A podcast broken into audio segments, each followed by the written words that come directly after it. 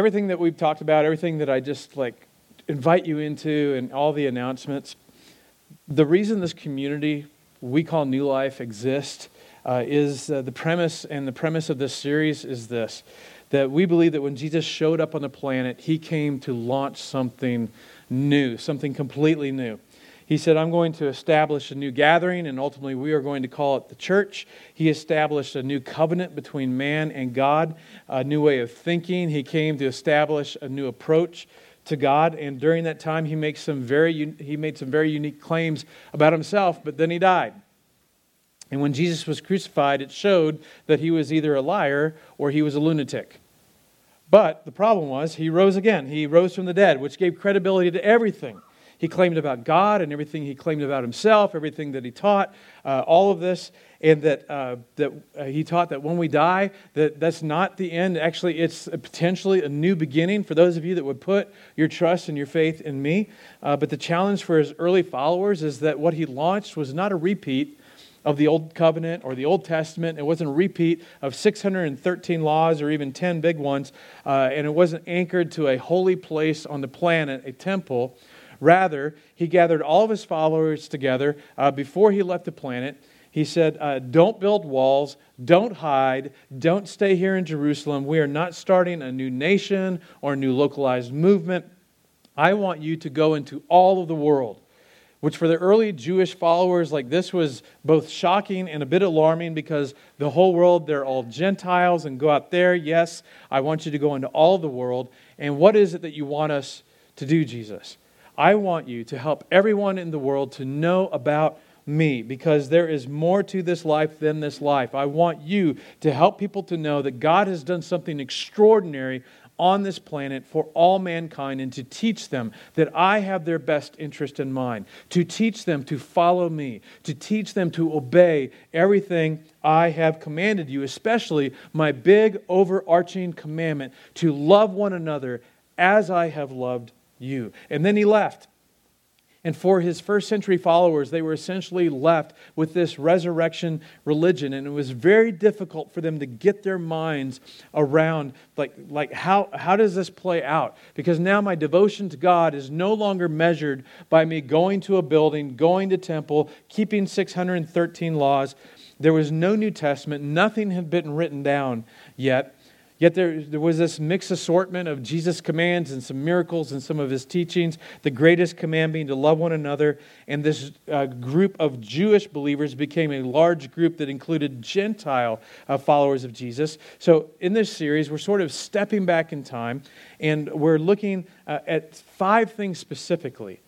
Not that Jesus actually said to do, but five things he said not to do. And even those, for those that don't yet believe in Jesus, we all actually want to obey these commands. And we wish the people around us could obey these commands. But most of us find it impossible to obey these commands, even though we want to. And we've talked about these over the past few weeks because Jesus said, if you're going to follow me, here's, I, fear not. If, if you're going to be my follower, worry not. If you're going to be my follower, sin not. And last week we, we talked about judge not. And if you missed any of this series, you really need to go back and listen because these commands seem so unrealistic because most of us find ourselves battling fear and battling worry. Most of us make decisions, some of us daily, that are contrary to what God wants for us. And we end up hurting ourselves, hurting people that we know. We create our own regrets. And most of us, it's in our nature to judge other people but we give ourselves the benefit of the doubt, right? That's what we talked about last week. And whether you're a Christian or not, if you missed do not judge that message, you really need to go back and listen to that. But the thing is, these commands, is, they just seemed unrealistic until Jesus rose from the dead. And when he did, it, it put these not commands into a completely different context. And suddenly, his first century followers, they got it. They realized, we can do this. We, we can not do these not commands. We can do this because we follow and we serve a risen Savior. And if He faced and, and overcame death on our behalf and defeated it, well, we can follow this one who promises to lead us into a completely different life? What do we have to fear? What do we have to worry about? So today, we come to the final unrealistic N commandment do not doubt. And again, it's, it's, like seriously, Jesus. Like doubt. Doubt is like worry or fear. You do not just decide to worry or fear, right? It just kind of grabs you. And, and it's the same thing with doubt. Worry, fear, and doubt. They just come out of nowhere, and we wish they would go away. And it's kind of frustrating when somebody just says to us, just don't doubt. Don't fear. And even if it's Jesus, it's kind of irritating. And yet, throughout the Gospels, Jesus tells his closest followers, do not doubt. And, and there's essentially, and this is so important, there's essentially two big categories that cause us to doubt. If you're a Christian, if you're a Christian, we doubt when we wonder, is it worth it? Is it worth it? Is it really worth it to follow Jesus? Because following Jesus costs me something. Is it worth it to follow Jesus when I have to give up something or I'm making sacrifices that other people aren't making and it seems like their life is just fine? I feel like I'm missing out and then I begin to doubt. And then you can deal with this at any age, but for many of us, as, as you walk longer as a follower of Jesus or the older we get, uh, those is it worth it questions begin to shift into is it true? I wonder, is it, is it is it really true? Did all that stuff really happen? And you can have both kinds of doubts your whole life. But I'll tell you when I have doubt. Because I, it might be shocking to find out, but I have my doubts from time to time. And I find that this is such a big deal. I have doubts when I forget what the, what the foundation of my faith is. I have doubts when I forget the epicenter of why I believe what I believe is. Because the epicenter of my faith is Jesus' resurrection from the dead. And the reason the foundation and the epicenter of my faith is Jesus' resurrection from the dead is because multiple witnesses, including his very own brother, documented for us that when Jesus was killed, they faced extraordinary fear and worry and doubt, but all doubt evaporated to the point they were willing to die for their insistence that they saw him predict and pull off his own death and resurrection. I have doubts when I forget that and I begin to look at circumstances. See, that's, that's all of us. Doubt just reaches up and grabs us when we experience circumstances that are difficult for you or difficult for someone that you love in the world, and you begin to think, is there really a good God? Is Jesus real? Or you're looking at what followed Jesus demands of you and you begin to ask, is it worth it? Is it really worth it to follow Jesus? And if you decide, I'm not sure it's worth it to follow Jesus, then here's wh- where you'll go, I promise. You'll shift your fo- focus from, is it worth it, to, is it true? Because if you can convince yourself it's not true, then you don't have to struggle with, is it worth it, right? So here's the great news 100% of Jesus' first century followers doubted. All of them. The very men and women who ate and drank and talked with Jesus doubted. The very men and women who not only witnessed miracles, but participated in them doubted. John the Baptist, Jesus' cousin, he shows up in the world. Jesus is, uh, he's saying, hey, the Savior's on his way. The Messiah is, is, on his way. He, John is baptizing one day. He sees Jesus. He makes that amazing statement Behold, the Lamb of God who takes away the sins of the world. This same John gets arrested. He finds himself in prison. He's struggling to see behind the bars, and he begins to ask himself Is it worth it? Is it true? And he begins to doubt. All 12 of Jesus' disciples, they all doubted. In fact, one betrayed him.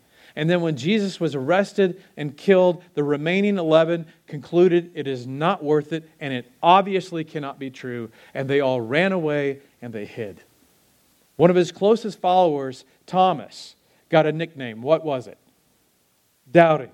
Doubting Thomas, like all the way to the very end. He doubted all the way to the very end until he could see and touch the nail marks in Jesus' hands and the spot where Jesus had been stabbed with the spear. Because he just wanted to make sure that I'm not just dreaming, it's not just an illusion, that it can actually be believed, that he's not a ghost. He just doubted it was real. And so, hope maybe for some of you, this is just good news. The good news is that Jesus doesn't kick you out because you doubt, which means that you can have doubt and follow Jesus at the same time. All of his first century followers did this. Most all of them to the very end. In other words, you don't have to understand everything to believe something. Like a few weeks ago, I strapped myself into a metal tube and flew from Chicago uh, back here to Wichita.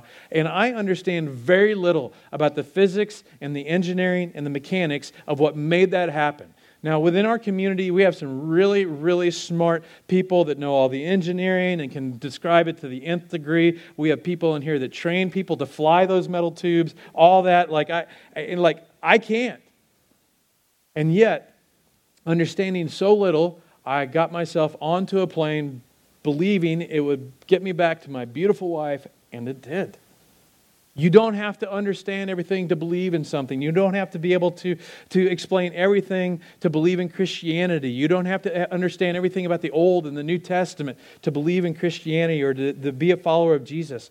And for some of you, like this is good news because you're leaning in, you're, you're liking the people here. Maybe you're starting to read the New Testament. Maybe you're beginning to pray. You're beginning to see your faith grow a little bit. But you struggle because you feel like I, I still have questions, I, I still have doubts. So the great news is you can follow Jesus with all of your questions. You can follow Jesus even though all of your doubts are not all worked out. And that's why we say all the time that this is a community where you can belong before you believe because doubt can lead to asking questions, and asking questions can lead to greater discovery. And the reason it's crucial to learn how to respond appropriately to doubt is because if you don't, doubt can take you out.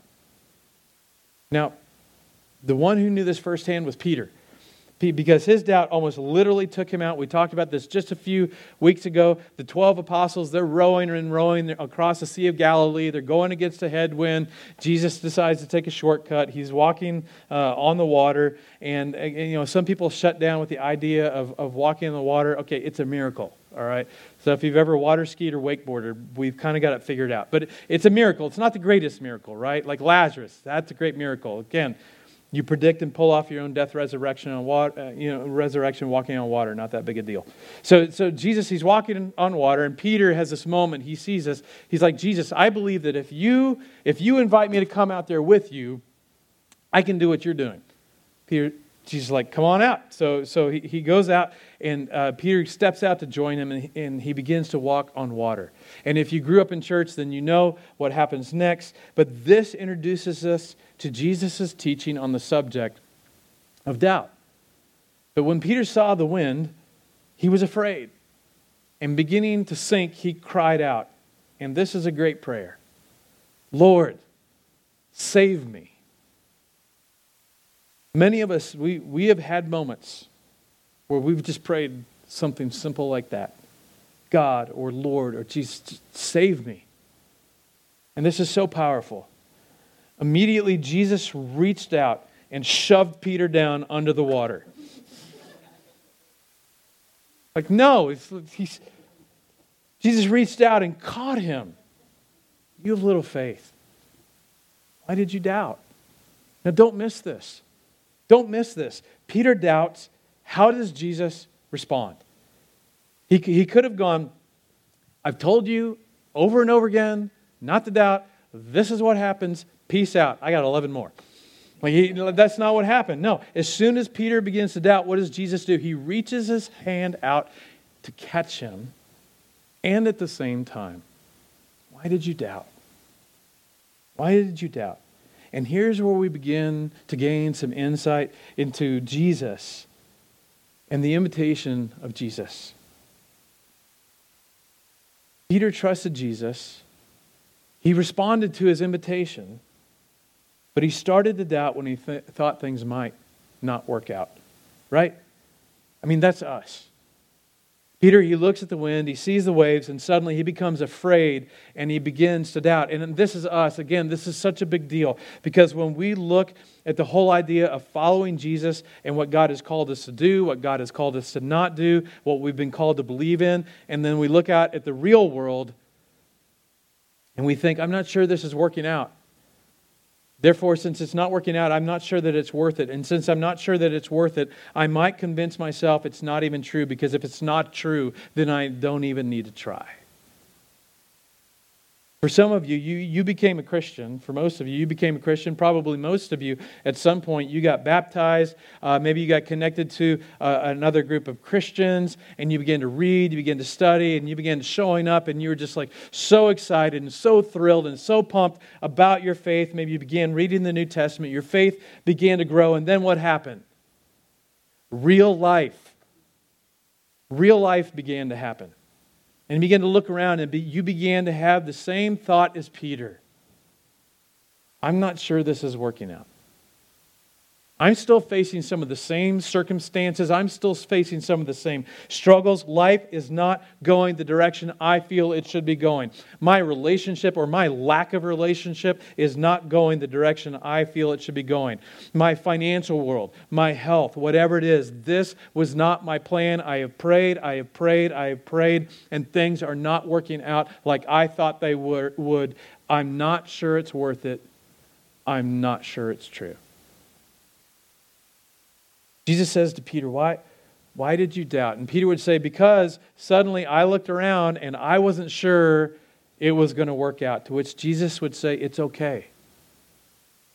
It's okay to not see exactly how things are going to work out. You, you don't have to be limited by your understanding you can still trust. Don't give in to doubt. And then sometime later, Jesus gives us a second insight into why it's so important not to doubt. Jesus, he's just performed a minor miracle and just in front of the 12 disciples. And I say minor because, again, Lazarus, that would be big.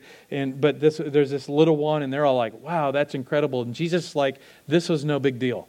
Like you think it's a big deal, this was no big deal. And then Jesus says something that has been so misconstrued and misinterpreted by preachers and name it, claim it, theologian stupidity. But here's what he says to the apostles, just to the 12. Truly, I tell you, if you have faith and do not doubt, meaning if you continue to have confidence and behave and respond to God as if God is who he says he is and will do what he has promised to do, if you'll ask, uh, if you'll risk continuing to obey and not doubt, Jesus makes this promise to these guys that is so important to us. If you have faith and do not doubt, you can say to this mountain, Go throw yourself into the sea, and it will be done. Now, in our Western American way of thinking, here's how we read that. If, so, if I have enough faith, I can get God to do whatever I want God to do. This never crossed the mind of the disciples. These are men that were raised with the Torah. They were raised with an Old Testament view of God. They never for a moment thought prayer was somehow about talking God into doing things that he wasn't already planning to do. So they did not hear Jesus say, hey, come up with an idea, pray about it, have enough faith, and that will get God to do your bidding. That never crossed their mind. That's Western thinking. That's magic. That's name it, claim it stupidity. They had more respect for God than that. Jesus' point was simply this You think moving a mountain is a big deal? It's not that big a deal. You think walking on water is a big deal? It's Not that big a deal. This is what's a big deal that you have no idea. You have no idea what God is willing and about to do in and through you if you're willing to trust Him, even when you have every reason in the world that you think to doubt. Don't allow doubt to take you out because if you do, you will miss out on what God has for you. Jesus' promise was this is that God is doing something big in the world. And whatever God invites you into to be a part of, God will give you what is needed. If you will continue to follow and trust me. You have no idea what I'm willing to do in and through you. Because what you see me doing, he said to them, is nothing compared to what I am about to do. And I want you guys to be there for it. Now, there's a third situation the disciples find themselves in, and this is the big one. This really is foundational and core to the Christian faith. Because in this circumstance, the disciples' doubt almost caused them to disappear from history. They were on the edge of is it worth it? is it true? And if they'd allowed their doubt to overwhelm them in this circumstances, you would have never heard the names of Peter, Andrew, James, or John. Christianity would have been brought to us by an entirely different group of individuals. The circumstances, and again, this scripture is so fundamental to our Christian faith and our willingness and our ability to follow and trust and obey Jesus.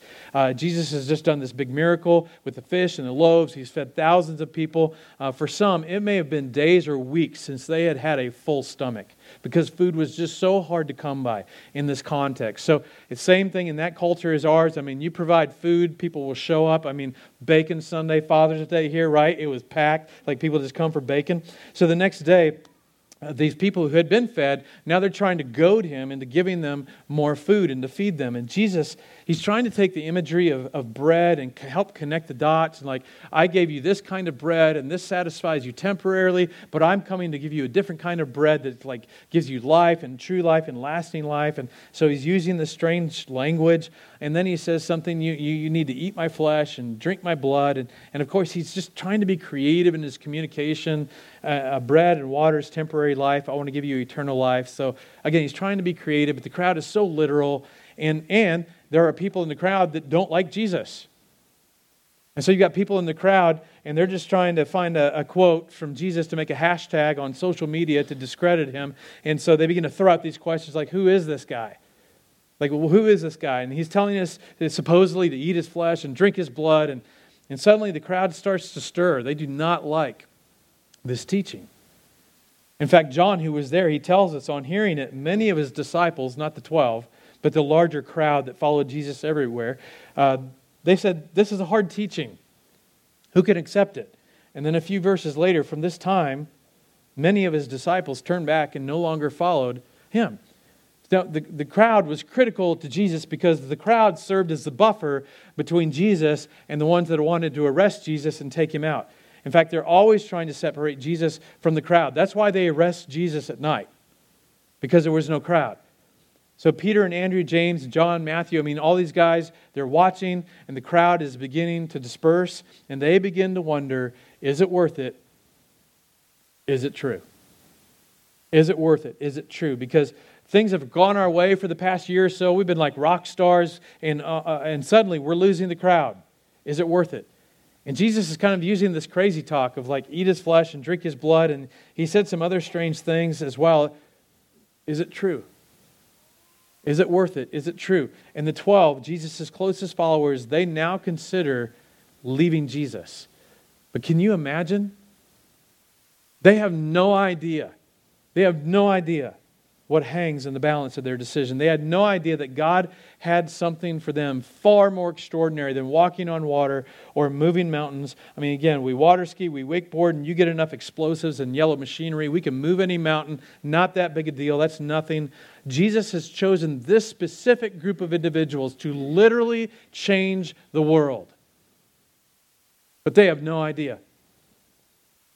They have no idea what hung in the balance, and they are on the verge of joining the crowd as they sit there and they ask themselves, is it worth it? Is it true? Should we step back and disappear with the crowd? What do we do? And then Jesus turns to the 12. Part of me reads it like turned on the 12, but he turns to the 12, and maybe he turns to you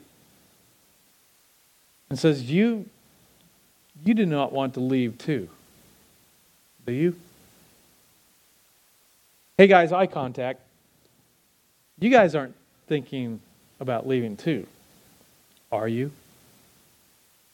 It's like they're so busted, they know better than to lie to Jesus, and that's exactly what they're trying to decide. And, and this, is, this has gotten hard, Jesus, and we're not sure that it's worth it, and we're, we're not sure that we understand everything that you're saying, and, and we're, so we're not sure that it can all be true. But Peter, in that moment, he sees through the mist and the fog, and he gives us the question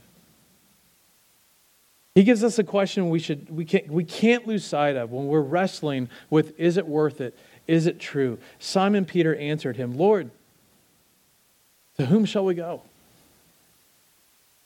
I want us to read that together, that part. Lord, to whom shall we go? Ready? Lord, to whom shall we go? One more time. Lord, to whom shall we go? Now I want to change the, the we to I because, again, this this is the question Ready. To whom shall I go? Again, to whom shall I go? That's the question. That's the question you have to bring to bear every time you face fear or face doubt, because doubt is going to come. You don't ask for it, you don't invite it, but eventually, if not right now, you're going to face a circumstance or a series of circumstances or a season of circumstance in which doubt is going to begin to rise up and it's going to begin to needle you. Is it worth it? Is it true? Is it worth it? Is it true? And listen, the questions are valid. Every, er, every is it true should be addressed. Because again, we don't need to be afraid of that. And oftentimes, doubt leads to curiosity, as we said, and curiosity leads to discovery. And all that is positive, but the question cuts through the mist and the fog when doubt begins to rise up. Because when it comes to Jesus, your Savior, the question is if I'm not going to follow Jesus, who am I going to follow? If I'm not going to follow Jesus, what am I going to follow? If not Jesus, who? If not Jesus, what? And Peter, in that moment, he had the presence of mind. The guys, before we go, we better know where we're going. If not Jesus, who? If not Jesus, what? And, and again, this is true of us as well. That before we go, we need, we need to know because no matter what age or stage or marital status of life that you're in, if you decide to turn away from Jesus, by default, you are turning towards something else. And if you're not sure it's worth it, if you're not sure it's true, if you take a step back, not looking at what you're stepping back into or onto or towards, that is a risky decision. And you're risking your future, you're risking your life. And, and many of us, we have stories, we have stories of regret of when we decided to take a step back from Jesus because we wanted what we wanted when we wanted it, and it ended in pain. Or it ended in regret. It may have ended in a broken relationship. It may have ended into financial debt because when you step away from following Jesus again, by default, you're stepping towards someone or something else. It's okay to question, it's okay to read, it's okay to wonder, it's not okay to wander. The question that will lock you in as you debate and think and read and learn and wrestle and discover the question is if not Jesus, to whom shall I go? I'll read, I'll wonder, but I will not wander. I will not go until I can answer the question to whom shall I go? Hey, Peter. Peter, is it worth it? Not right now. Peter, is it true? I'm beginning to have doubts. Peter, is this all going to work out? I'm not so sure. Is it going to be worth it to follow this guy? I, I, I'm not sure, but I'm not going to go until I absolutely know to whom shall I go. Here's the thing doubt whispers, is it true? Jesus whispers, if not me. Who? Peter says to Jesus what the whole group knew To whom shall we go? You have the words of eternal life. Nobody else is offering us eternal life or giving us any assurance about what's on the other side. You have the words of eternal life. And we have come to believe, we have seen too much that you, to know that you are the Holy One of God. We're not sure whether it's going to be ultimately worth it or if it's true, but we know enough to know that nobody's made us a better offer. Nobody has loved us better. And until we know who we're going to follow, we're not going anywhere. And Jesus answered him, You ain't seen nothing yet, bro. Okay, that's not there. But Jesus had to be thinking that. I mean, they're surrounded by several hundred people that are just kind of wishy washy. I'm not sure it's worth it, not sure it's true. And, and Jesus is leaning in and say, Guys, guys, if you stay with me, you have no idea what I'm about to do in and through you. Is it going to be worth it? Are you kidding me? People are going to name their children after you. And this Nero guy, they're going to name their dogs after him. Like people are going to name your children, and you're going to write best selling books. You're going to see things that people only dream of. You are literally going to change the world. In fact, 2,000 years from now, people in a land that you know nothing about, with scientific and medical and technological advances you can't even begin to imagine, will be talking about you and having their lives shaped by what you write down and document about this whole experience. All they knew in that moment is what you and I know in our moment. I'm not sure it's worth it, but to whom shall I go? I'm not sure that it's all true, but to whom shall I go? And the amazing thing is that they stayed doubters right to the resurrection of Jesus. When he was arrested, they all abandoned him, but after the resurrection, of Jesus, these same doubters just poured into the streets of Jerusalem and said, You crucified the Son of Man, but he has been raised from the dead. You killed him, God raised him, we've seen him, say you're sorry. And suddenly they knew it was worth it, and they knew it was true. And God used those same doubters to bring the gospel to us in the 21st century Western world. The story of Jesus.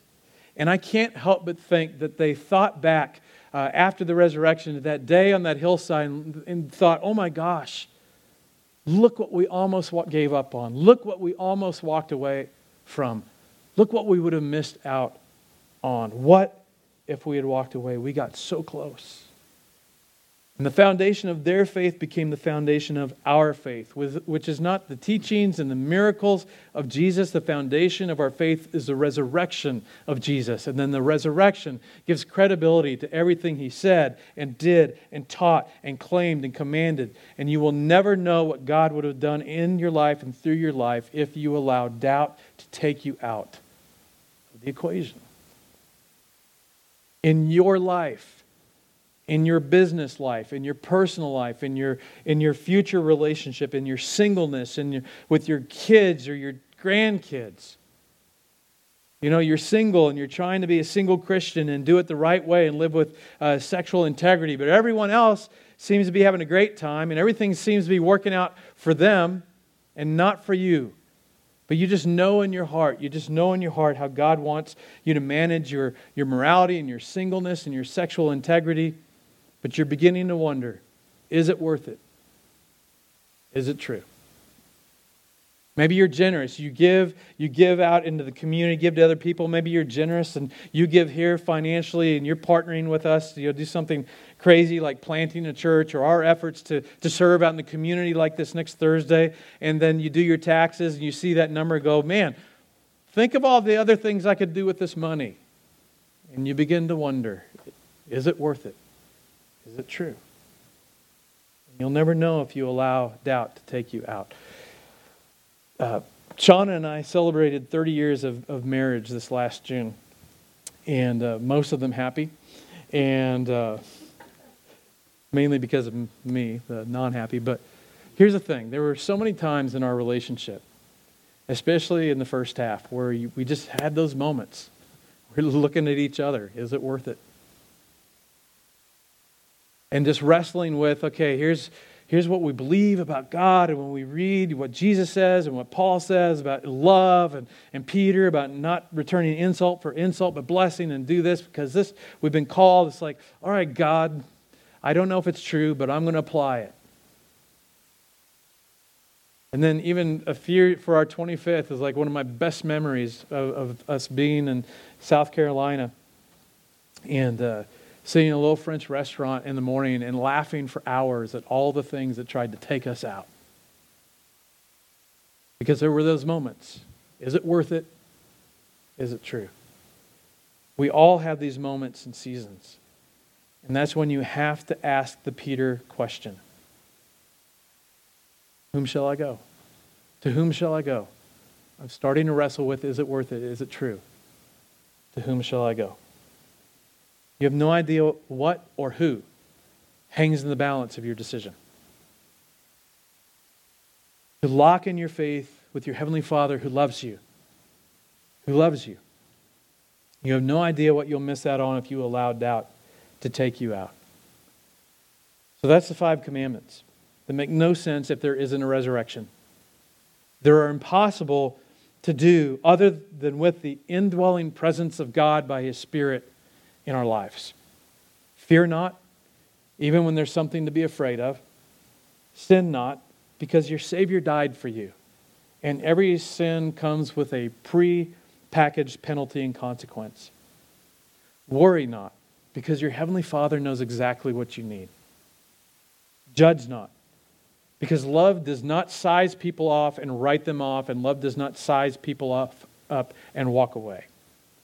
Just like your heaven, Heavenly Father didn't size you up and write you off or walk away. And last, doubt not, because you have no idea what God wants to do in and through you. And, and the reason we can embrace these not commands is because of who gave them.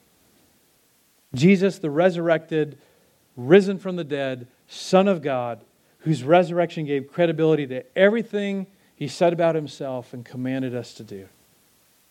And if just the Christians in our community would take their cue from our spiritual grandparents, the ones who gave their lives to make sure that the good news was passed on to us, if we began to take these commands seriously under the canopy of the great commandment to love one another as Jesus loved us, it would change our individual worlds and our community, our city. It changed the entire world once, and it can change it again.